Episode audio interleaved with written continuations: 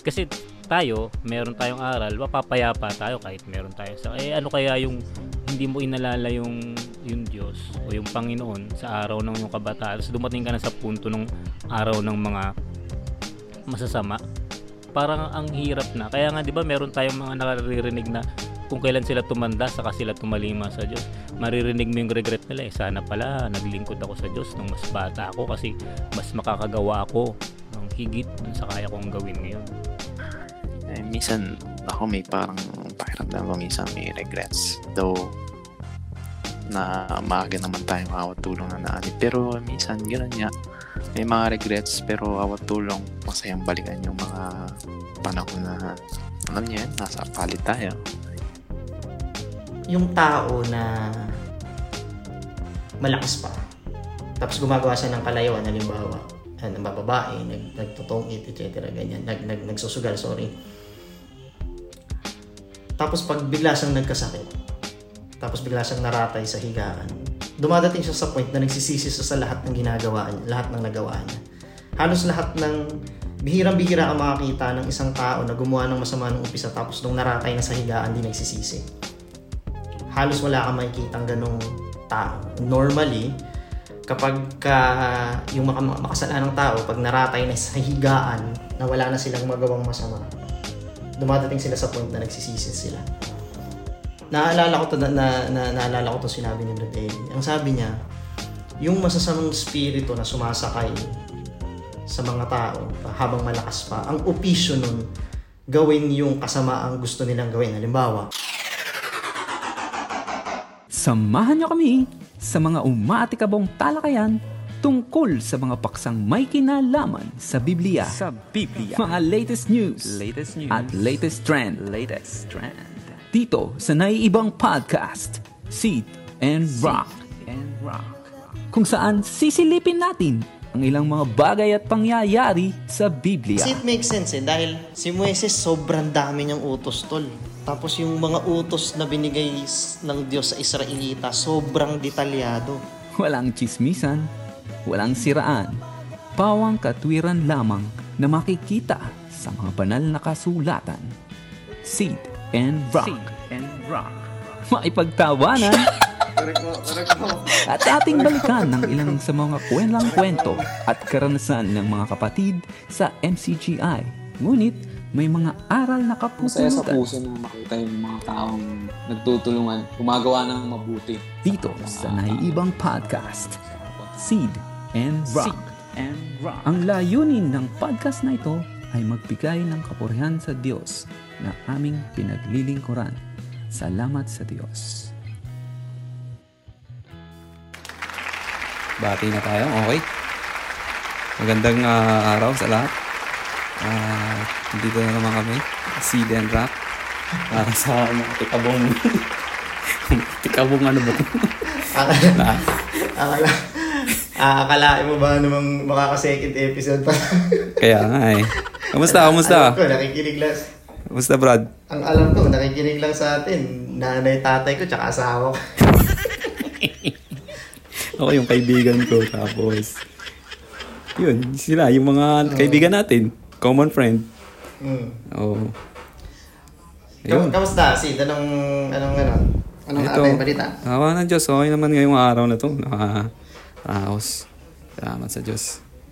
Uh, ito, inaabang ako itong ano na ito eh. Pagkakataon na ito, itong episode na ito. Kasi, mm. mamaya na siguro natin yun, ano, no?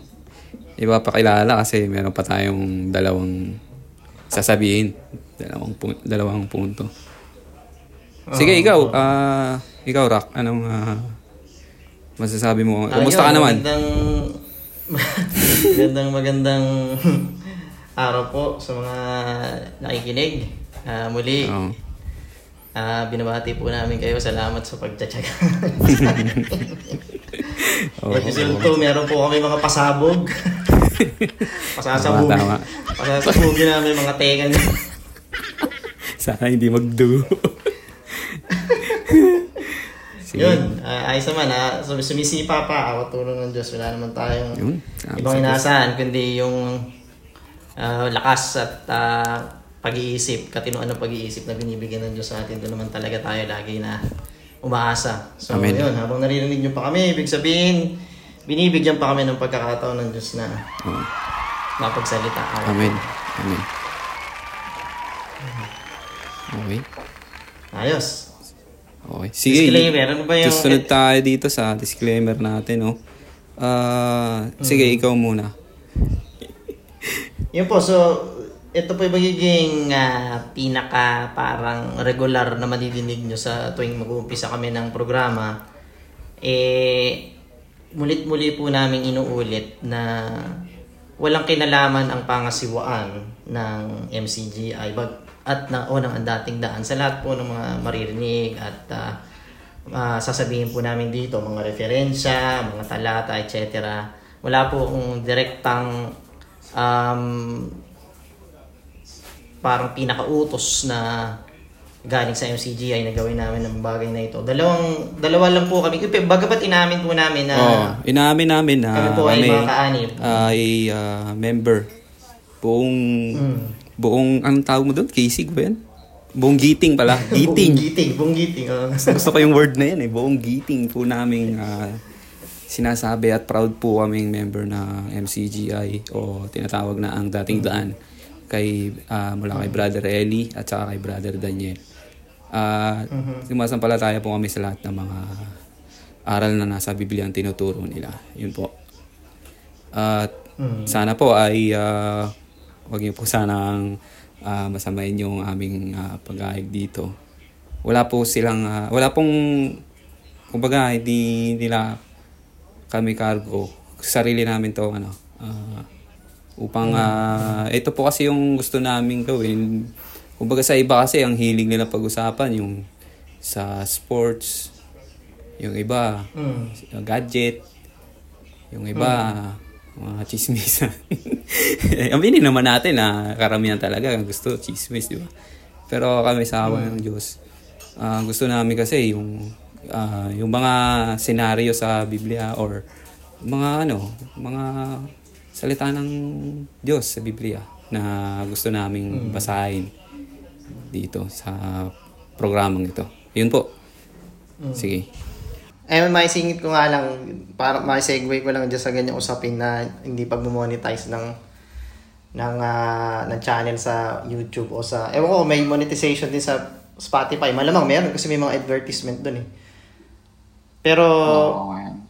Kumbaga, gusto ko lang i-segue na yan din yung dahilan bakit ayaw nating i-reveal yung identity natin. Para sa akin, ewan ko kung ano opinion mo, pero para sa akin kasi, parang ayaw ko matandaan ng, ng uh, Oo, ako din eh. mga tao kung sino tayo. Parang hindi, hindi naman yun mahalaga eh. Parang ganun. Parang ganun lang oh, sa isip ko. Kung, kung sino, sino ba tayo nasa likod ng, ng nagtatago sa pangalang Seed and Rock. Pero... Yun nga, ang, ang, ang, kumbaga ang importante para sa akin dito, yung may, ma-share natin yung experience natin, tsaka yung awatulong, yung mga, mga katuwaan. Oo, oh, parang way rin siguro to, awatulong. Hindi, baka, baka kasi magtanong, ano ba naman to mga to, mapapansin naman to, may pasid-sid rock pa nalalaman, ba't di na ka magpakilala? Kilala ko naman yan eh. Yan. Eh, yung layunin naman natin, syempre, hindi naman natin talaga intent magpakilala. Mm. Dahil hindi naman tayo mahalaga dito eh. Ah, exactly. Mahalaga, ang, yung mahalaga dito eh, pinag-uusapan natin. Exactly. Exactly.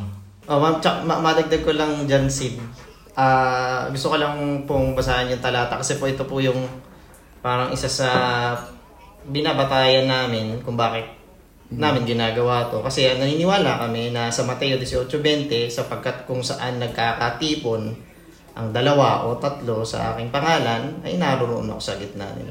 So, naniniwala po kasi kami na pag si Kristo ang topic sa isang pag-uusap, eh, nandun siya sa gitna nila. So, kaya po, wala naman siguro masamang pag-usapan kung opo. Yun ang gusto natin pag-usapan. Opo, opo. Di naman, di naman masama siguro yun. Opo. Wala, wala naman pinamagandang pag-usapan kundi salita ng Diyos palagay ko. Oo naman. Mm. Yun. Yun. Okay na, Rock. Uh, ano ba yung ano natin? Meron tayong ano. Eh, yung previews. Recap tayo. Mm. Recap. Ano ba yung topic natin noong nakaraang episode? A- ako na ba? O... Oo, ikaw, ikaw na mga... May, ano? may...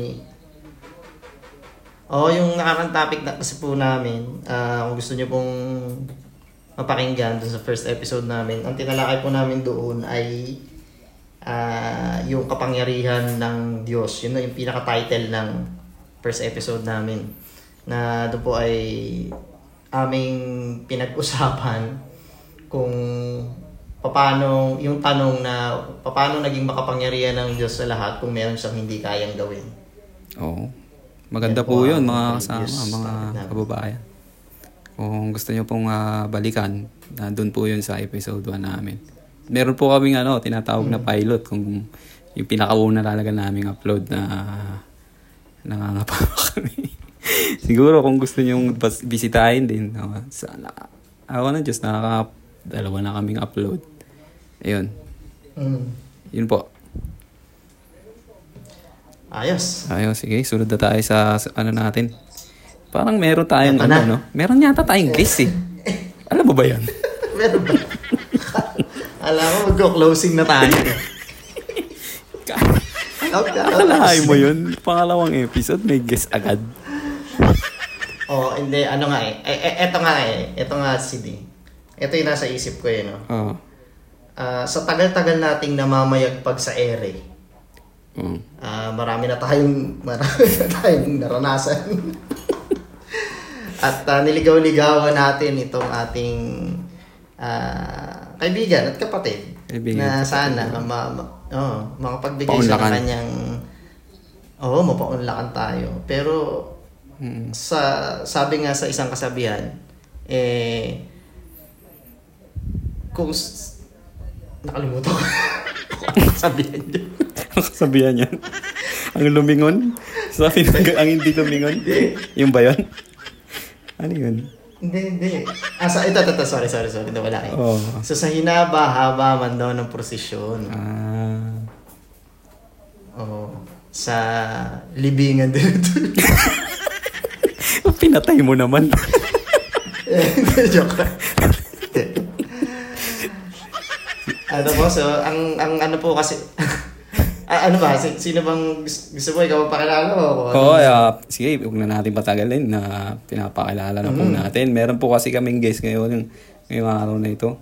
Uh, siguro tawagin natin siya sa pangalang Arpaksad. Kuya Arpaksad, napakagandang pangalan. Napakagandang pangalan. Hello? Natatawa ko doon sa, sa kasabihan. Nakakilabot. Ewan ko ba? Ano ba to? Anyway, uh, magandang gabi sa inyo yung dalawa. Seed Bati muna tayo. Ano, mm. Salamat sa Diyos at uh, pinaunlakan nyo. Ako hanggang ngayon pinagtataka ko yun eh. Oo, ako talaga inimbitan nyo. May mapapala kaya sa akin yung makikinig. O meron niya siguro. Meron niya. Hindi, maputol lang kita, Kuya, kuya Arpaksad. Arpaksad. Ah. Ano. But ano, anong... Pamilyar sa akin yung Arpaksad na, na pangalan. Sa Biblia yun eh, di ba? Ano ba, sa, ano ba siya? Nasa, Paano ba siyang... Sin, ano? Sinabi na sa akin kanina eh. Ah, nasa lahi ni David. Mm. Di ba yung talaan ng lahi ni David? May, meron doon, lagi ko naririnig mm. yun pag binabasa yan ni uh, kapatid ni Eli. Sabi ko, ang, oh. ang unique nung pangalan, Arpaksad. Kaya mm. favorite name ko siya. Parang, ah. pag, pag naisip ko yung... Yung ko nga lang narinig yan eh. Oh, pag narinig ko yung pangalang Arpaksad, parang iniisip ko agad, naka-armor, pas, ano, malaki katawan. Yung pala siya, ano lang pala. Noon, noon yan, pag binabasa yung lahi ni David, nakikita, ay, naririnig ko, sabi ko, ang unique ng pangalan. Parang, asar, sabi ko, pangalan, ang sarap ipangalan sa magiging anak mo, eh, no? Kaya lang, yeah, may, oh, may hirapan yung teacher pag tinawag. mm. Diba? Oo, oh, may hirapan. Uh, ano bang, ano bang uh, actually, atin? Arpaksad, Kuya Arpaksad ang format namin, free flow kami dito sa ano eh. Meron kaming ibabagsak na topic, then uh, yun, mag-uumpisa kami sa mga tanong na naka ano. May pusa. May pusa. sorry, sorry. May plato, hugasan mo na daw. Ha? Huh? May mga plato, hugasan mo na daw. Nagkaparinig ba? Sorry, sorry, sorry. Sige, tuloy tayo Kuya Arpaksad. Ayun, uh, bali meron topic na naka-ano kami, naka-ready. Then magbabagsak siguro ng tanong kung ikaw kung may tanong ka. Kala ko babagsak ng plano. Parang Bagsak na. Ayun, sige, ah, uh, Rock, ano ba yung topic natin ngayon? Uh, uh, baka bat-in lang ako sa inyong dalawa, ano, kasi naririnig ko kanina yung introduction nyo. Siguro uh-huh. naman masasabi ko wala tayong ikahihiya dito sa ating sina, ano, dahil hindi, naman, ikay, hindi naman natin ikahihiya yung pananampalatayang meron tayo. Yun yung masasabi uh-huh. ko dun. Siguro, tama uh-huh. yun, mag, mag-disclaimer tayo na, oo nga, oh, hindi naman yun. Pero yung pinag-uusap-usapan natin dito, ito hindi, bagay na hindi nakakahiya to eh. No? Et, ito yung bagay na dapat maipagmalaki natin na ano, siyang tunay kumbaga. Yun yung mm-hmm. ano ka, pasensya na kung ano kung oh, okay lang. Um, okay lang. Eh, hindi ito pinag-uusapan ng marami. Kaya nga 'di ba yung sinabi ko sa inyo nakaraan na tayo na ito yung parang pwede nating masabi na kung papakinggan nila, ay, hindi ito bagay na ano na para bagang kung sa chismis nga, hindi sila nahihiya eh. Eh, dito pa kaya. So, di natin to dapat ah. ikahiya. Yun, yun, yun yung take sa akin. Yun. Ayun. Mm. Ganda. Ganda nun. Ganda, ganda. ganda. Mm. Hindi ko oh, yun, hindi ko yun na, hindi ko yun nasahan yun ah. Oo, oh, kumbaga palumpalo eh. Oo, oh, wala na, tapos na. Hindi, joke lang. Oh. Huwag naman. Tigil na natin. Ah, next episode na. Next episode. Season tinapos. tinapos. tinapos. Okay, pero, uh, Kuya Paksad, no? Kung maririnig, narinig niyo yung introduction namin sa, ano, sa, sa, sa episode one namin, kasi meron kaming intro doon na ginawa. Ang isa sa, napag-usapan nga din namin to doon sa episode one din, na hindi ang opisyo natin, eh, mag-usap ng chismisa, nung kasiraan ng kung sino man, nung ano man yan.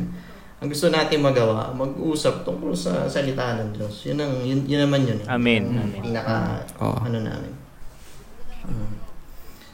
So yun. Okay.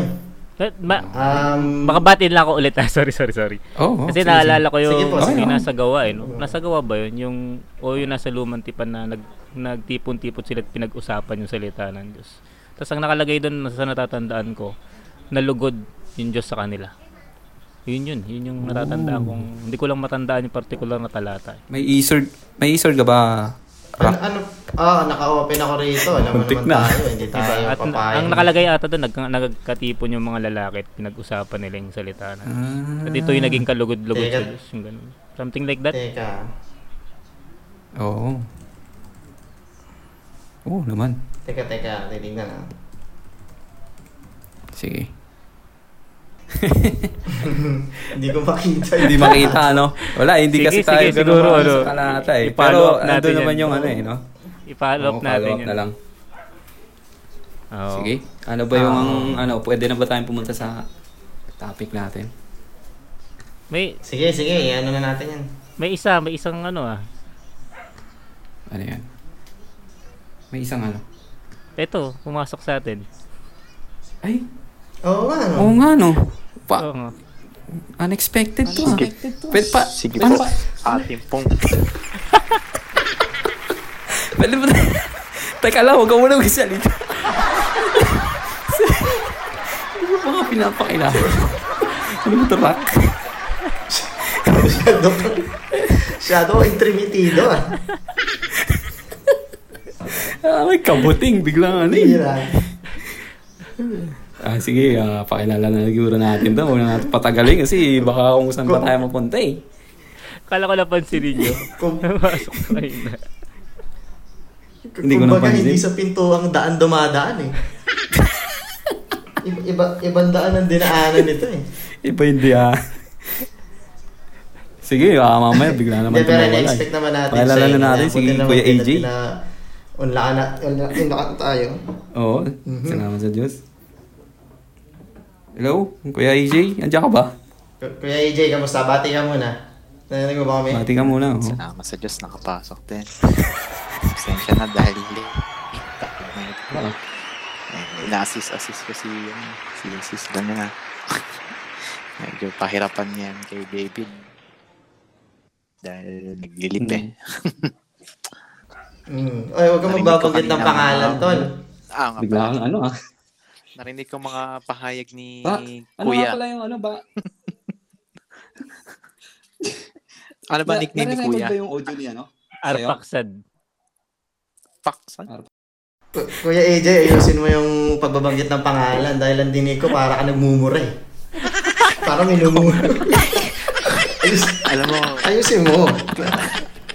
Ayu, ayusin mo yung pagkakasalita.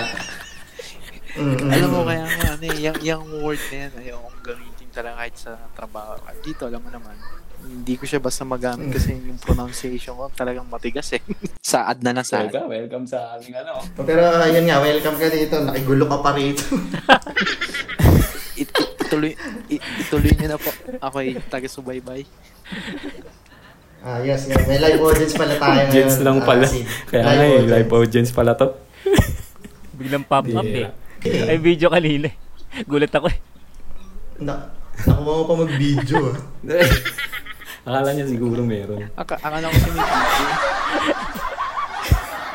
Ano ang podcast na yun? Nag-anonymous pa, may video pala.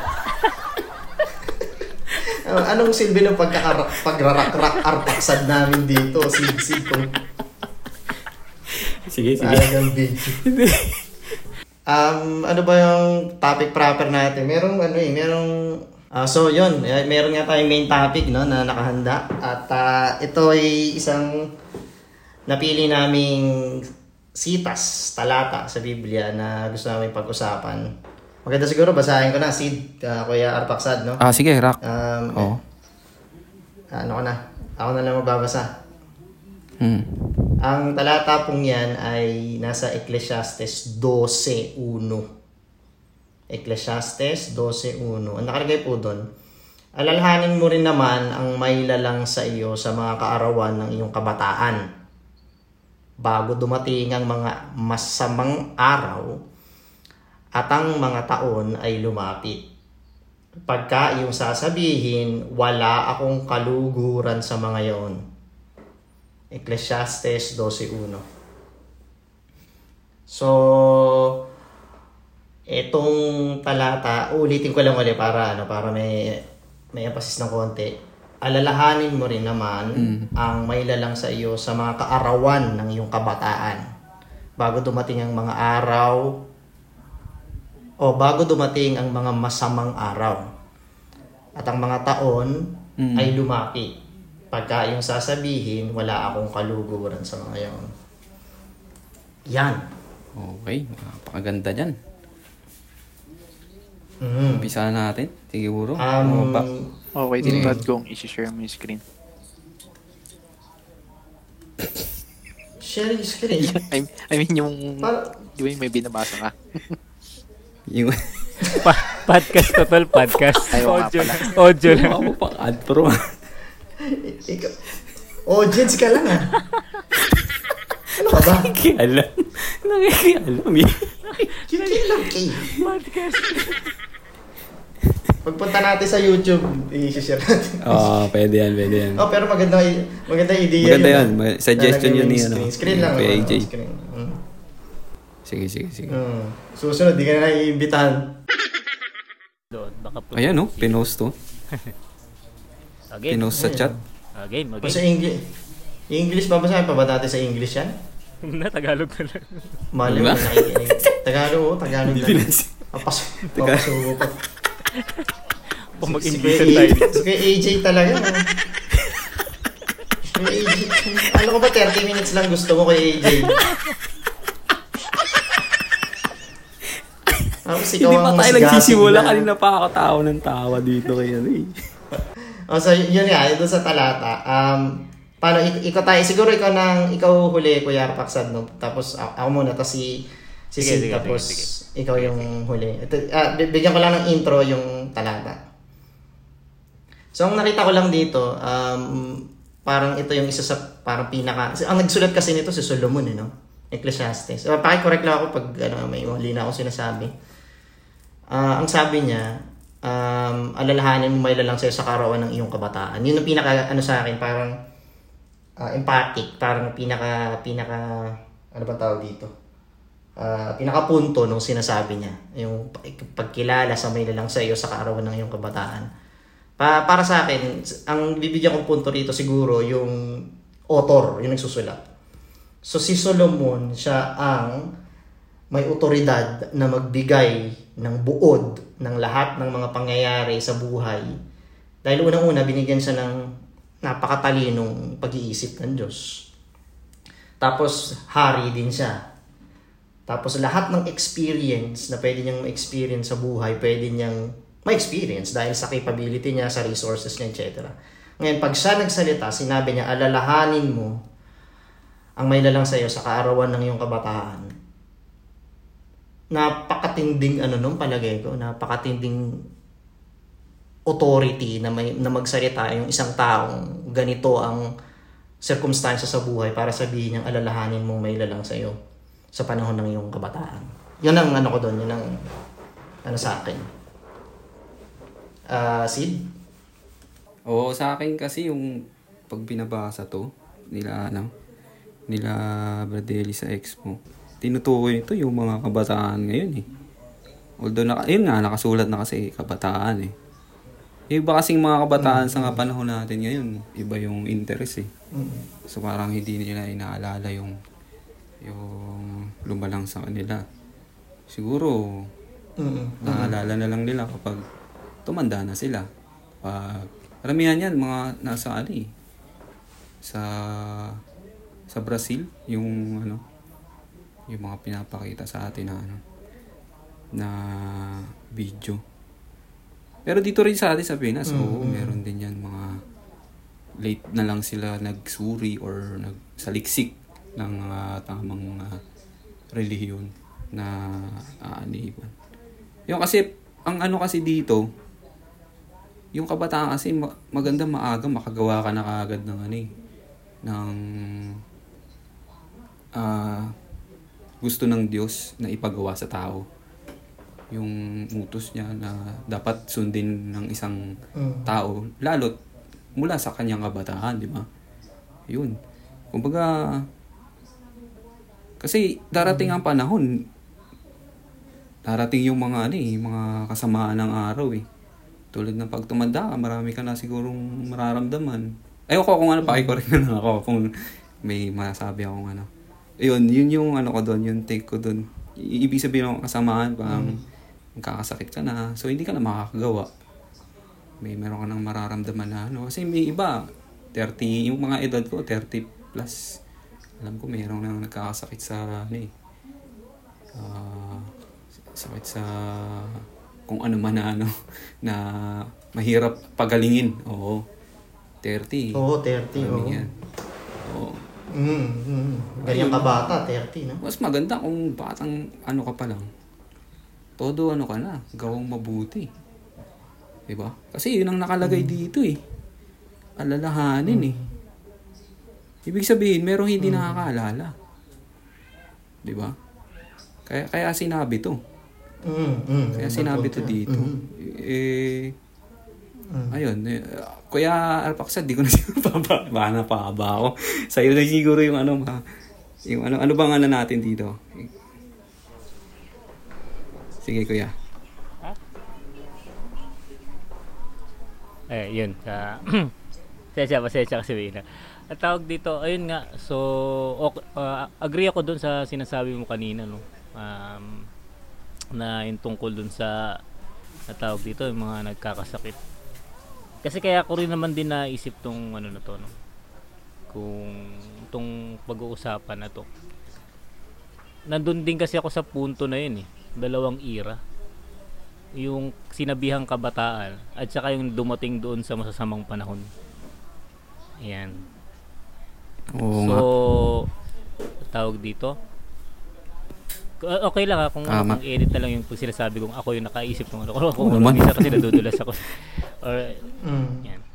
Itong topic na to. Teka lang, ma- ma- maputol lang kita sige, sandali, sige. Kuya Arpaksan. No? Ah. Gusto ko lang sabihin na yung, yung sinabi mo yung punto na nakita mo, nakita mo yung ikaw yung kabataan, tapos ikaw din yung nasa verge ng... Ah, sorry, verge. Masyado mo siya.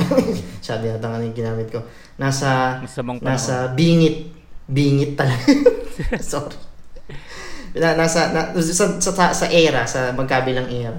Gusto ko lang sabihin na kinilabutan ako doon ng ganda ng pagkakasabi na yun. Kasi ibang oo eh, tama yung ano eh, tama yung sinasabi ni ni Kuya. Bago niya pa ituloy yung punto niya, no? tama yung sinasabi niya eh, na siguro tayong lahat dito, dito sa chat, sa, sa, sa group na to, sa, sa conference na to, kasama si Kuya A J, no? Uh, ito, nakita natin to eh. Tapos nandun na din tayo papunta dun sa pahina. Ang ganda ng punto na yun, Kuya, Kuya, Kuya Arbax, at gusto ko lang sabihin.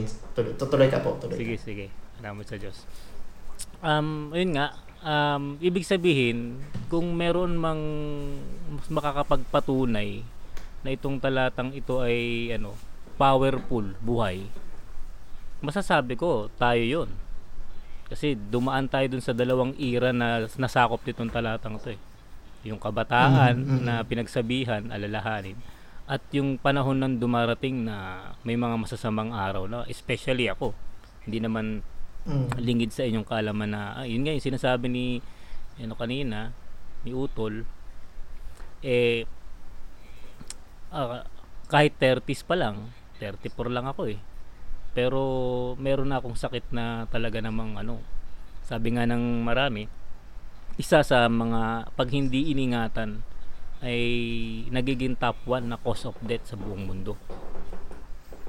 Mm. So, kaya 'yun itong itong talatang ito.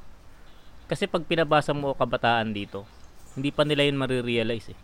Hindi naman kasi nila nararamdaman yung masamang ano, masamang araw. Maliban na lang kung mayroon silang tinatawag na congenital diseases o mga kasakit na acquired na nila nung pinanganak sila. Pero mm. siguro kung healthy, normal na kabataan, pag binasa mo, hindi hindi ma-impact sa kanila yun. Eh. Kasi hindi, kumbaga wala pa silang experience doon. Ang makakapagpatunay ito, yung mga mga dumaan sa dalawang era na yan, tayo nga. Ano. Ngayon, ang point naman natin doon is iba to sa kanila. Bakit ba sinasabi 'yun ng ng ano ng Biblia, ng Ecclesiastes? Na alalahanin mo ang uh, may lalang sa'yo sa araw ng iyong kabataan. Mahirap na pala kasi kapag ka, ano na, hirap na 'yung katawan mo. Hindi mo na basta masusunod ng buo yung mga mga sinasabi ng Biblia kasi may inaalala ka na. Although nandun tayo sa pananampalatayang sige, sumunod ka sa Diyos kahit may sakit ka, siya naman ang may hawak ng buhay. Pero hindi mawawala sa isip mo yun kapag ka meron ka, nandun ka na sa mga masasamang araw. Hindi ma, uh, ano na, meron kang alalahanin. At napakahirap nun. Mm. Kung nasa punto ka pa na yun, tapos hindi ka pa sumusunod dun sa pag-alala sa Diyos. Kasi tayo, mm. meron tayong aral, mapapayapa tayo kahit meron tayong sa, eh ano kaya yung, hindi mo inalala yung yung Diyos o yung Panginoon sa araw ng yung kabataan. So dumating ka na sa punto ng araw ng mga masasama. Parang ang hirap na. Kaya nga mm. 'di ba meron tayong mga nakaririnig na kung kailan sila tumanda saka sila tumalima sa Diyos. Maririnig mo yung regret nila eh, sana pala naglingkod ako sa Diyos nung mas bata ako kasi mas makakagawa ako ng higit dun sa kaya kong gawin ngayon. It, mm. in that senses, in that senses, parang oo nga no, na ngayon ako nai-experience ko na yun. Parang minsan kinaiingitan ko na nga yung mga taong ang healthy pa na, magagawa pa nila yung gusto nila, makakapunta pa sila sa ganito, nang hindi nag-aalala, nang hindi nila kinakailangang makalimot uminom ng gamot, mga ganun, something like that. Na sa kalooban ko, nung kaganyanan pa ako, baka, baka ano pa eh. Alam mo yun, yung, yung urge mo na ganapin yung mga bagay na iniuutos na ng, ng Biblia. Nang wala ka pang ano eh, wala ka pang alalahanin. Hindi ko alam kung naipahatid ko siya ng buo kasi ako kasi talaga masasabi ko nararamdaman ko na yun dahil may sakit na nga. Kaya in the sense na etong mga kabataan na to na hindi pa nila nararamdaman yung ganun, hindi pa sila nag-aalala dun sa mga masasamang araw, dapat siguro ano eh, hindi sa bagay kung sila nga lang, gaya nga nasabi ko nila, kung sila lang din kasi naman ang babasa nito, parang wala pang impact sa kanila to eh. Pero kung yung mga kagaya natin na umabot na doon sa dalawang panahon na nasasakop nitong ano, ay makapagbigay ng kahit na punto paano no, at maihatid sila doon sa paglilingkod ng Diyos, palagay ko kahit paano makikinig sila eh, dahil karaniwan naman sa mga tao naghahanap ng tinatawag na ebidensya bago maniwala. Oo nga. Eh, tayo na yung ano eh, buhay na saksi. Ayan na. Eh, Hmm. Pwede bang banggitin yung mga edad natin? Nag-start tayong maglingkod. Ako kasi naman. magpi-fifteen ako noon eh. Awat uh, tulong Diyos na fifteen. one hundred. Sabi ni Kuya A J, one hundred. So, hindi, ngayon, sa, ako, yeah, thirty-four na. O, di halos hmm. na eh, mahigit na rin ng isang dekada. Awat tulong ng Diyos. Natawag ako, twenty-five. twenty-six. Oo. Oo, mga ganun. Nasakop pa rin, sakop pa rin. Oo, sakop pa rin. Yan. Kami mm. nito ni ano ni Utol ni nakakalimutan ko yung mga code name ni Sir. Sorry. Si Rock? O si Kuya A J? Eh si ata si si Rock. Oh. sixteen yata to si Rock nung nakasama ko eh. Ba- bata sixteen, pa rin. Oh, sixteen. Oo, bata sixteen, pa rin. Oh. So, yun, yung mga panahon si, si Kuya A J yung pinakabata ata. fourteen. fourteen, oh.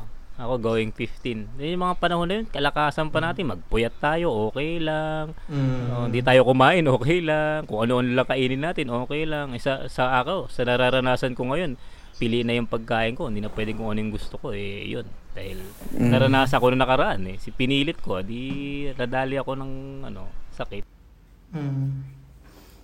Mm. Oh, at saka, ayun, isang ko pang take kung bakit kabataan yung gusto, gusto kong mapuntirya ngayon, ngayon, no?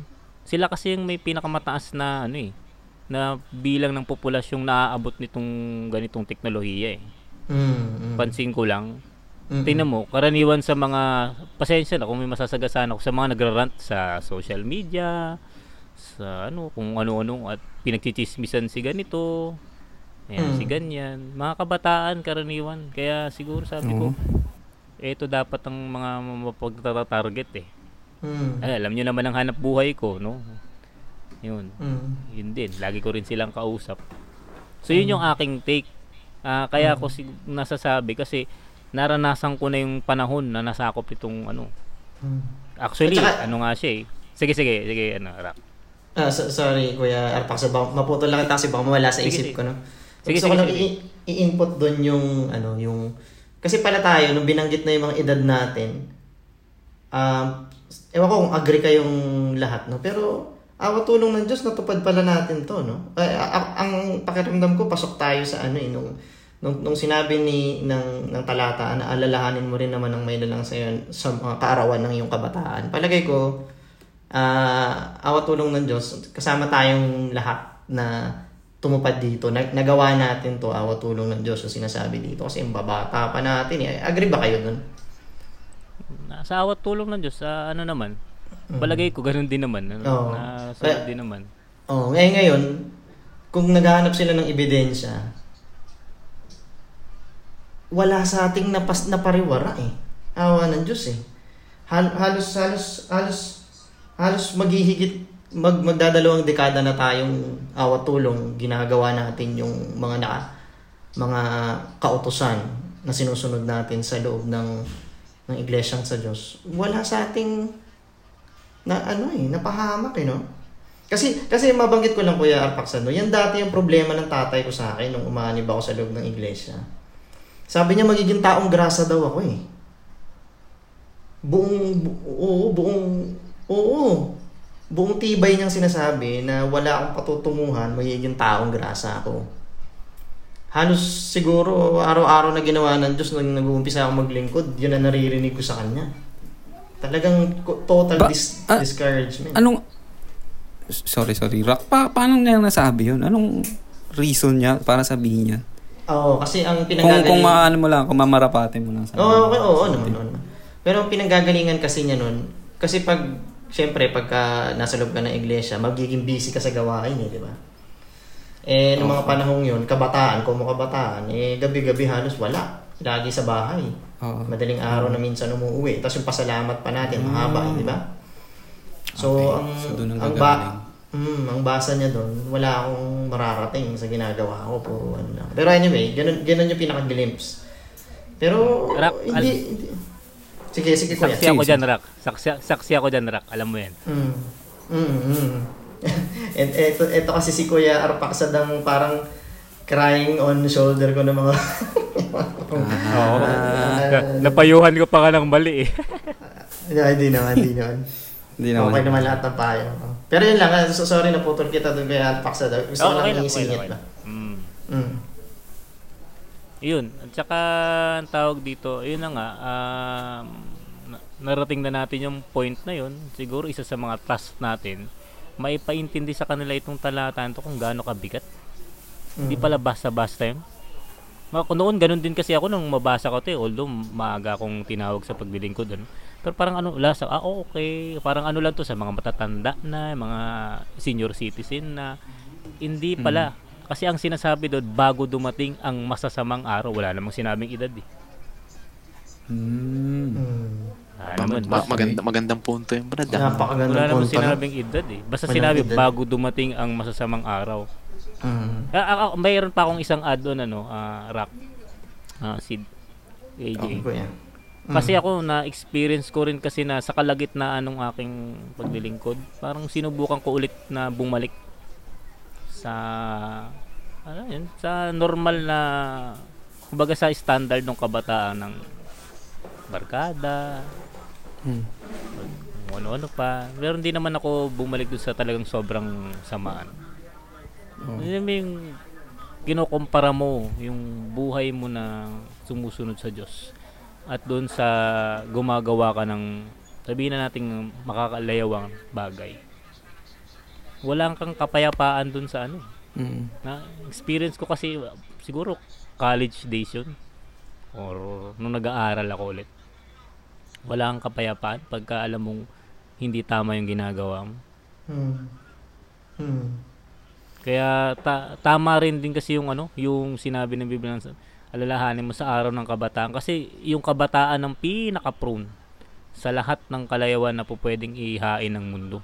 Ang ganda rin. Ngayon, kung, nang, mm, kung nandun ka sa paglilingkod sa Diyos habang kabataan ka, nagaguide ka eh. Hindi mm. ka nali- eh, no, sinasabi nga ni Rock kanina, hindi ka mapapahamak eh. Hindi ka malilisya kasi meron kang guidance na, oh teka, hindi na maganda yan. Dito ka. Mm. Ganyan. Tsaka masarap namang talagang sumunod. Saka kalinsabay na nilalabanan mo yung mga mga bagay na makalayawan, ano?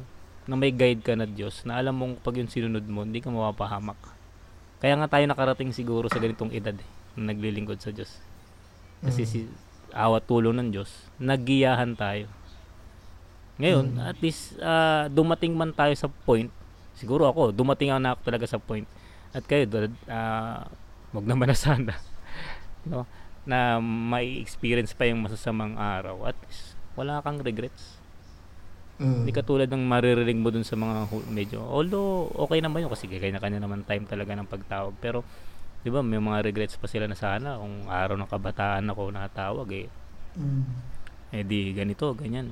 Siguro tayo, mm. na ano natin na ah, awa naman sa awat tulong ng Diyos no, na ipaglingkod natin yung kabataan natin. Talagang ganun lang, tumatanda tayo sa edad. Siguro magsisilbi naman din tayong saksi doon sa talata na binabanggit natin. Yun lang naman din ang take. Saka, Kuya Arpaksad, maano ko lang, no? Sige, sige. Ma- sige ko lang. Si, ang nakikita ko kasing ano, pinaka tawag dito, ano bang kung baga titignan mong reference, yung sinabi mo kasi kanina, no? Saksing buhay. Si Brother Eli, seventeen pa lang eh.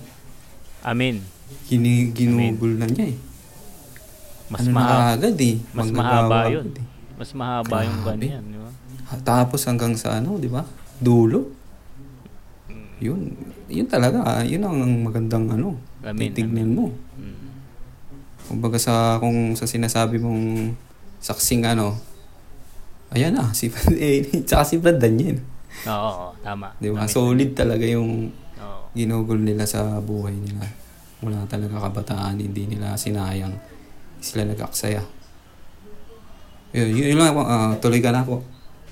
No, Pasensya ako na. Actually, okay na ako doon. Baka pag nagpahaba pa ako ng salita eh, sabi nga di ba ng Biblia, no? Sa pagpaparami ng salita, hindi nagkukulang ng baka na makasumpungan naman ako doon.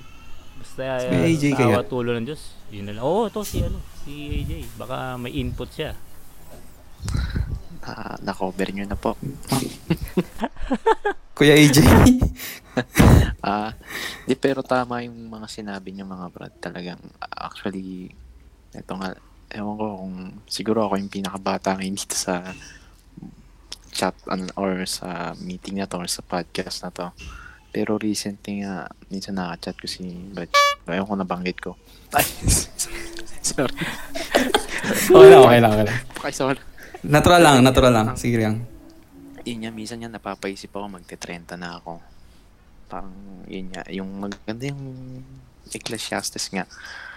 Eh, minsan ako may parang pakiramdam ko, minsan may regrets. Though, na maaga naman tayong awat tulong na naanib. Pero minsan, gano'n niya, may mga regrets pero awat tulong, masayang balikan yung mga panahon na, alam niya yun, nasa palit tayo.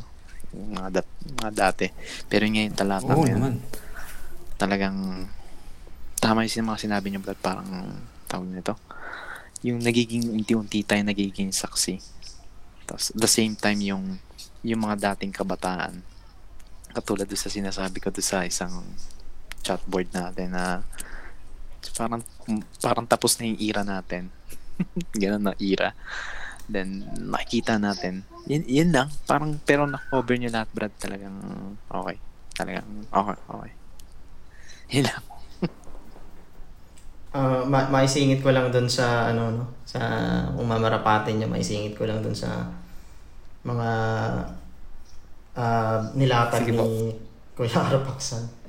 Ako, masaya sa kalooban na ano, marinig ko uli yung boses ni Kuya Arpaksan after so long a time. Pero uh, nakakamiss na ano, na pag nag-uusap-usap tayo sa pakilit ganito, et cetera.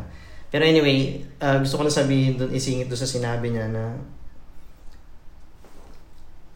kaya nga sa Biblia, ang sabi, ang buhay ng tao parang singaw yan eh. Tapos, isa pa sa utos na huwag mong ipaghahambog yung bukas. Kasi, ngayong araw, pwedeng malakas ka. Pwedeng lahat ng bagay na gagawa mo. Pero bukas, matalisod ka lang sa may teta nung may kalawang na bakal. Maraming sisiraing bagay yun sa iyo. Iba yung iba yung ano, iba yung mahirap yung ano yung kasi parang ganito pag pag doon sa sa ano pag nagda-drive kasi pag nagda-drive ako pagka ang ang sasakyan ko full tank wala akong pakialam eh. Kahit saan ako makarating eh. Drive lang ako ng drive eh. Pero nagiging extra cautious yung utak ko pag nakikita ko na yung fuel ay malapit na sa empty. Ganun yung natural na ano ng tao eh. Natural na na-take ng tao sa mga resources at saka sa mga bagay-bagay sa buhay niya. Kung, kung kailan marami ka, saka ka parang, kung kailan malakas ka, saka ka parang kang hindi mamamatay. Ganun. Pero ma- ma- maisingit ko lang din kung mamarapatin yung tatlo. Pasensya ano, na, na, na, ano ko lang, naalala ko lang yung narinig ko kay Brad Eli.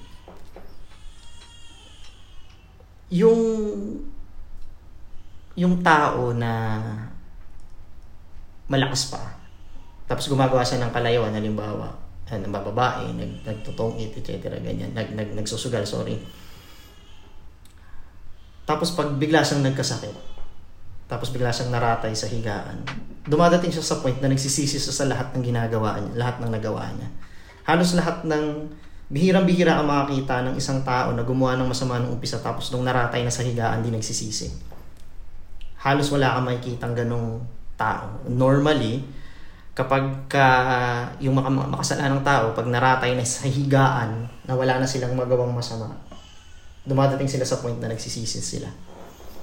Naalala ko to, na, na, na, naalala ko to sinabi ni Brad Eli. Ang sabi niya, yung masasamang spirito na sumasakay sa mga tao habang malakas pa, ang opisyo nun gawin yung kasamaang gusto nilang gawin. Halimbawa, um, magsugal, yung spirito ng pagsusugal nasa iyo yun. So ang, ang gagawin niya, i-exhaust niya yung buong lakas mo para magsugal ng magsugal dahil yun ang gusto ng spirito ng pagsusugal. Ganyan din yung spirito ng pambababae. Pero pag oras na yung katawan mong lupa hindi na kayang mag-produce ng kasamaan, kagaya ng pagbababae, yung pagsusugal, yung masamang spirito aalis sa'yo. Sabi niya, narinig ko kay Brad Daniel sa consultation, hindi ako nagkakamali. Kaya dumadating yung point na kapag ka ang isang tao wala nang magawang kahit ano, saka siya nagsisisi. Kasi yung spiritong masama na dati niyang ginagawa, umaalis yun. Kasi hindi niya na nga nagagawa yung nagagawa niya dati. Ewan ko kung may nakarinig na sa inyo nun. Hindi pa, hindi ko pa na, hindi ko maalala. May y- siguro yung mga una mong sinabi, Brad, pero yung yung umaalis, parang hindi ko pa narinig. Pero makes sense, Brad. Kasi nga, kaya I mean yung sinasabi mo nga no, na parang nagsisisi na, parang nandoon na siya, yung parang nasa edge na siya nung nung life niya. Parang yun niya si si oh, pero niya yung tanong mo, Brad, hindi ko pa no, pero may punto. Oo, oh, tama na. Maano ko lang ano, singit ko lang ah uh, rap. Kasi nabanggit mo kayo na pako eh. Sa akin nga kape lang eh. Santasang kape lang nagpatumba sa akin. So, grabe ano? Hindi pa ano pa 'yun, ha? Paborito mo pang inumin 'yun. 'Yun ang 'yun ang natatandaan ko kasi nung una akong inatake ng sakit ko. Santasang kape lang. Ah, uh, pinatumba talaga. As in talagang ano, dahil palpitation kasi 'yung nangyari sa akin. Parang gustong kumawala ng puso ko, kakabog eh. 'Yun, 'yun talaga 'yung nangyari. Kaya na-hospital talaga. As in, tapos doon na naging out of control yung aking man. Okay na, open naman ako sana eh, na ako ay isang hypertensive na. Doon, doon yun, yung moment na parang binabalik-balikan ko yung nakaraan. Uh, ano ba yung ano? Ready na ba? Parang ganun. Every time na matut bago ko matulog, ready na ba? Uh, yun nga nababanggit ni Kuya Daniel, di ba? Mm-hmm. Eh, sa palagay ko ng mga time na yun, hindi pa eh. Kasi hindi, hindi ano pa nga, parang may konting kalokohan pa rin ako noon mga time na yun eh. Siguro, yun nga rin ang nare-realize ko, oh, bakit na, na, na punta rin ako sa ganitong sitwasyon. Para, ano, paalalahanan, eh, ikaw eh, meron kang hindi pagtitinong ginagawa eh. Kasi siguro, ganyan ka, baka mailigtas ka.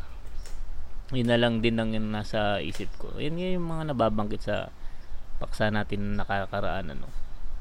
So ano pa rin, kabutihan pa rin ng Diyos. Ka, hindi, hindi mo pa rin iisipin na ano kay may kabutihan pa rin doon sa nangyayari. eight twenty-eight ng Roma, tama ba yun? Mm. Yun. So na, na kasi na bigla ako nag-flashback doon sa sinabi mong pako. Sa akin nga di pako, kape.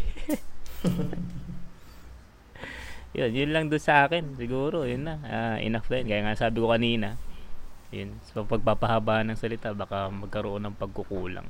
Any final words sa topic natin ngayon para sumunod na tayo doon sa latest trend? Ikaw, Rock, ano ba ang final words mo sa topic natin? Sig- siguro, uh, para sa akin, ano, um, sapat na lahat ng narinig siguro natin. Kung baga sabi nga ni Kuya Arpaksad eh, sa karamihan na salita din nagkukunan ng pagsalangsang. Pero, yun nga, um, kung may mga kabataan na rinig, rinig nito siguro, inaanyayahan ko kayong ano, mag, uh, makinig ng, simulan ng makinig ng, ng salita ng Diyos dahil walang pinakamagandang gawin kundi yung gawin yung utos ng ng ng, ng Diyos. Wal, walang pinakamagandang iubos yung lakas natin. Kaya kaysa dun sa iubusin natin kung ano-ano. Siguro yun lang sa akin sa akin side. Ewan ko kay Kuya A J kung anong sasabi niya. Mm-hmm. I- Inyatang neto, makikigay lang ako sa mga sinasabi niya. Pero kasi lahat na totoo lang, lahat nasasabi niya talaga. Yung yun dapat talagang ano eh, mapatid natin sa kanila. Sana yun niya, sa awa tulong ng Panginoon, sana yun niya, mm, umpisa nang makinig dahil talagang lalo na iba na ang panahon yun, hindi na yung mm. katulad dati. Mm. Yun lang. Agreed. Ah, uh, Sid, oh, ba? Tama yung sinasabi ni Kuya E J. Maganda, agapan nyo na yung mga, kung meron man tayo nakikinig na kabataan ngayon, agapan nyo na hanggat uh, maaga pa. Yun. Yun lang yung sa akin. Si Kuya Arpaksad. siguro kasi sa mga ganitong edad na kabataan, ano, mas marami pa rin dyan gusto yung nag-aaral. Hindi, idagdag nyo siguro sa inyong mga pinag-aaralan yung pag-aaral ng salita ng Diyos. Meron sa mga eskwelahan naman, meron tayong tinatawag na bread society, ano, mga mga kasama natin na ano, hindi naman nating hindi ba kasama sa pananampalataya pa, pero kasama nating nag-aaral ng salita ng Diyos. Subukan ninyo kasi ako map- mapapatunayan ko sa inyo. Alam niyo naman kung ano yung pinag-aralan ko naman, hindi naman siguro babasta-basta, pero kahit naabot ko na 'yon, walang papantay doon sa salita ng Diyos. Sabi ko nga kapag nagtuturo ako ng science, eh, iba pa rin yung karunungan ng salita ng Diyos. Talagang sisinuhin niya lahat ng karunungan ng tao. Siguro idagdag nila para kahit paano one step ahead, uh, one step na sila doon sa alalahanin mo ang Panginoon sa o alalahanin mo ang mailalang sa'yo sa araw ng iyong kabataan. Hindi man kaagad na isubsub ka agad kayo doon. Maaari mag, uh, mag uh, ano kayo, magtitingin kayo sa mga basic hanggang sa maibigan nyo na yung pag-aaral.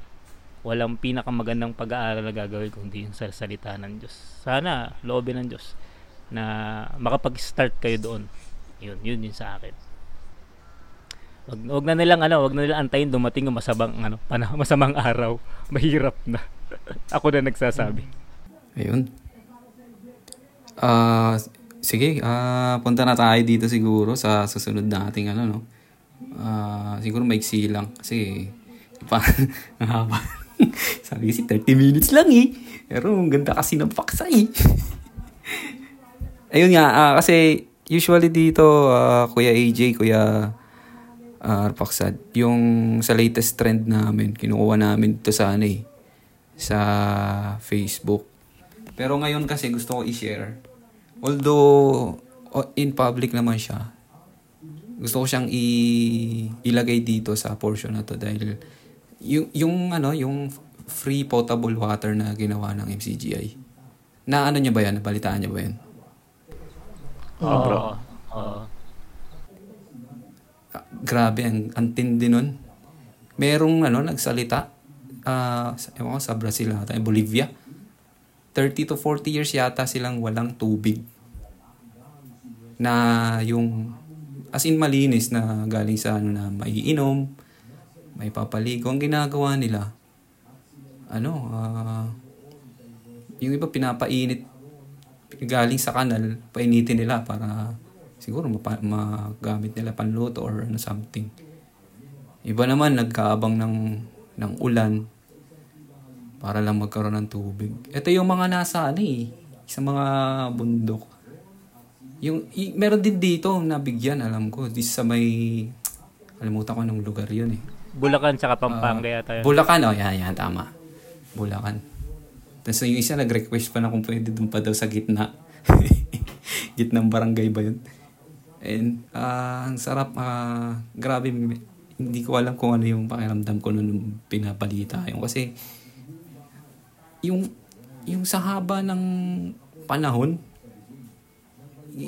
kung ikukumpara mo siya sa naging, sobrang alwan pala natin. Na meron tayong ano eh, maalwan tayo dito eh. Tapos sila, natitis nila yung ganun. Na wala, in thirty to forty years, nagtitiis sila sa kanal.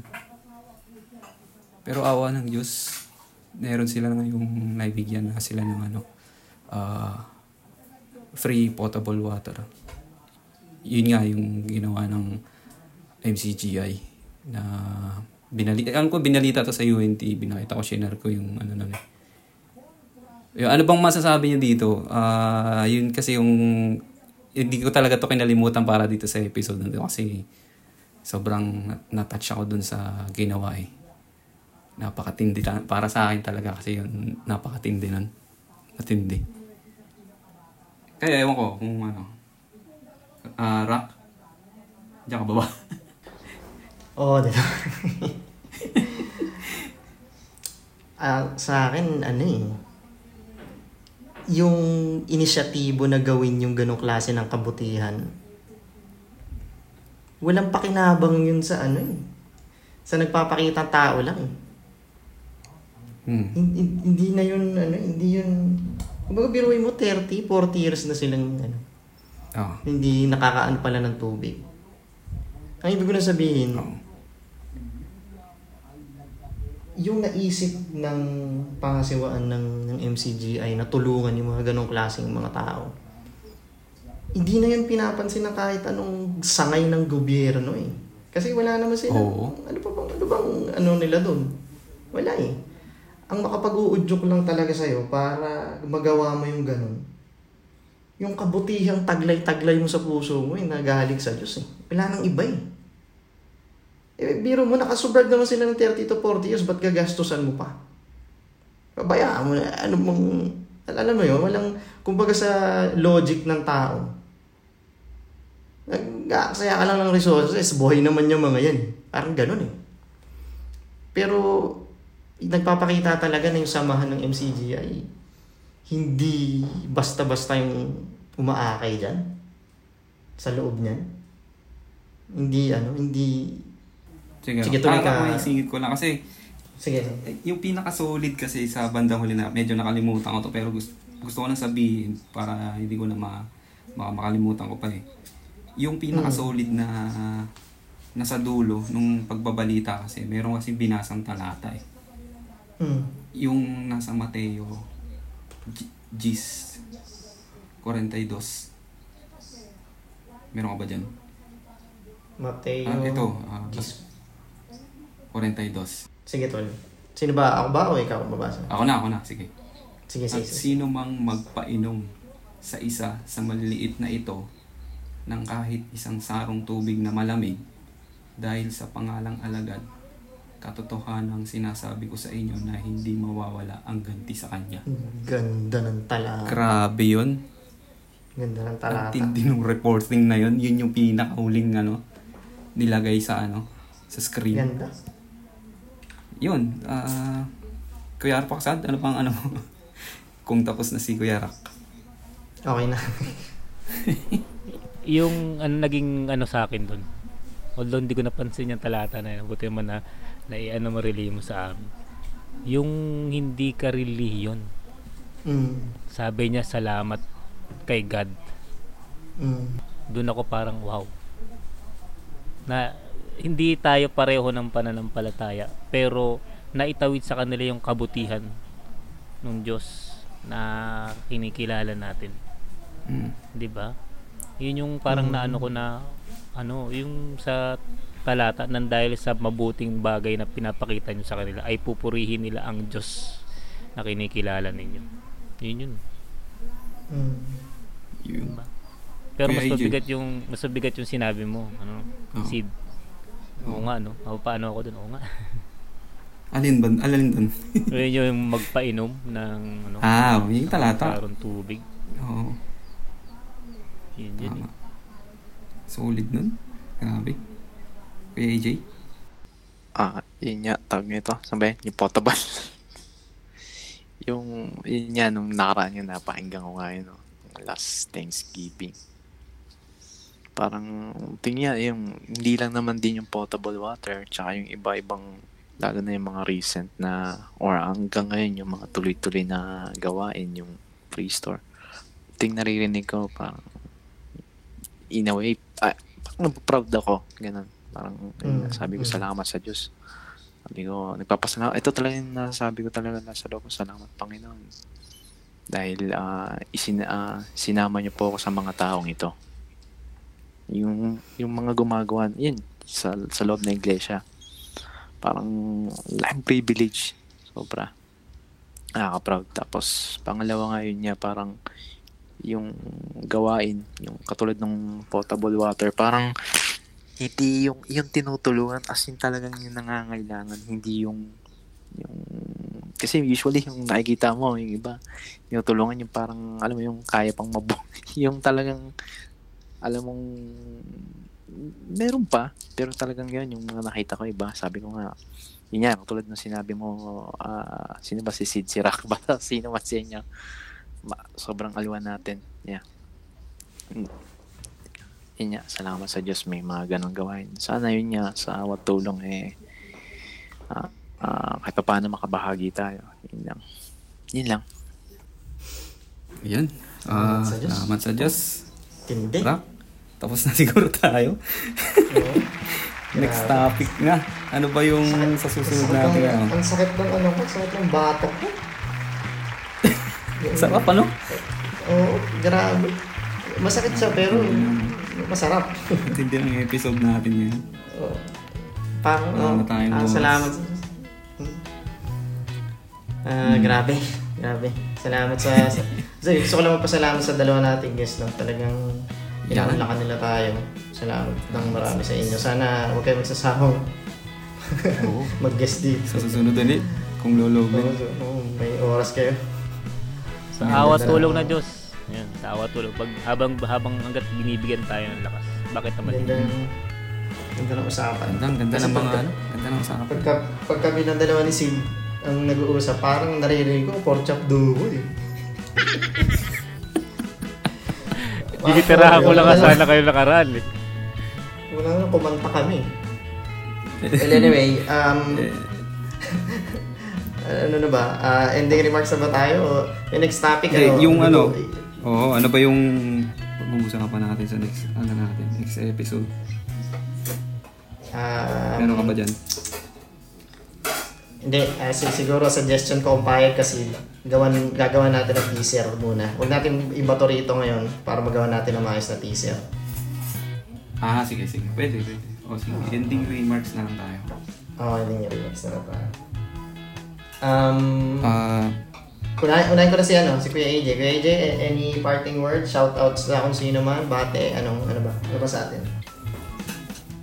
Yan po, ating ito. Ah. uh, oh, ay ayan niya. Ah, uh, shoutout diyan sa mga mga unheard boys diyan ah, mga makikinig ah. Lagi kayong makinig ah. Yeah, biro lang. Next time kayo.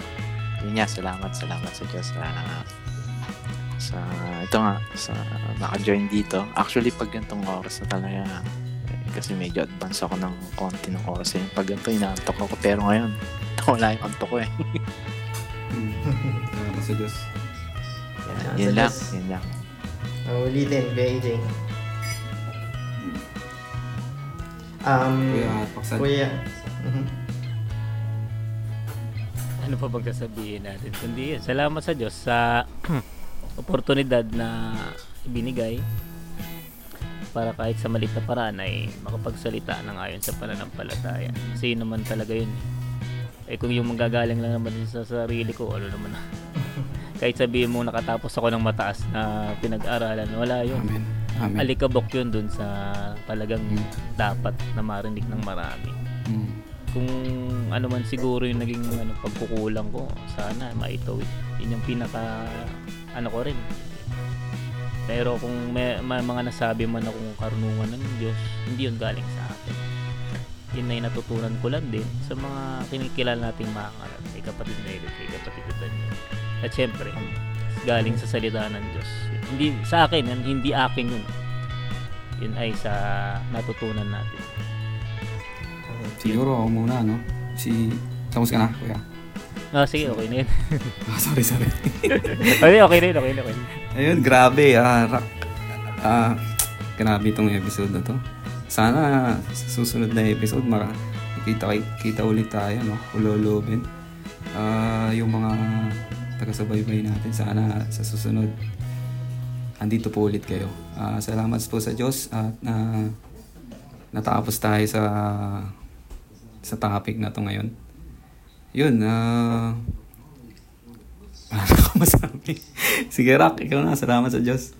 Uh, salamat po sa Diyos sa lahat ng mga nakatagal at uh, sa mga nakapagtiyaga. Salamat po sa mga guests natin ngayon. Maraming maraming salamat sa inyo kay A J, Kuya. Huwag kayo magsasawa. Sana balik kayo sa susunod na episode natin. At, ah... Uh, parang ayaw ko tapusin. parang ayaw ko tapusin. Pero anyway... Um, muli po, bago kayong paalam, um, ano man po ang aming magawa at uh, ano man po ang aming matapos, sa huli mananatili pa rin po kaming alipin ng Diyos na walang kabuluhan. Salamat po sa Diyos. Salamat sa Diyos.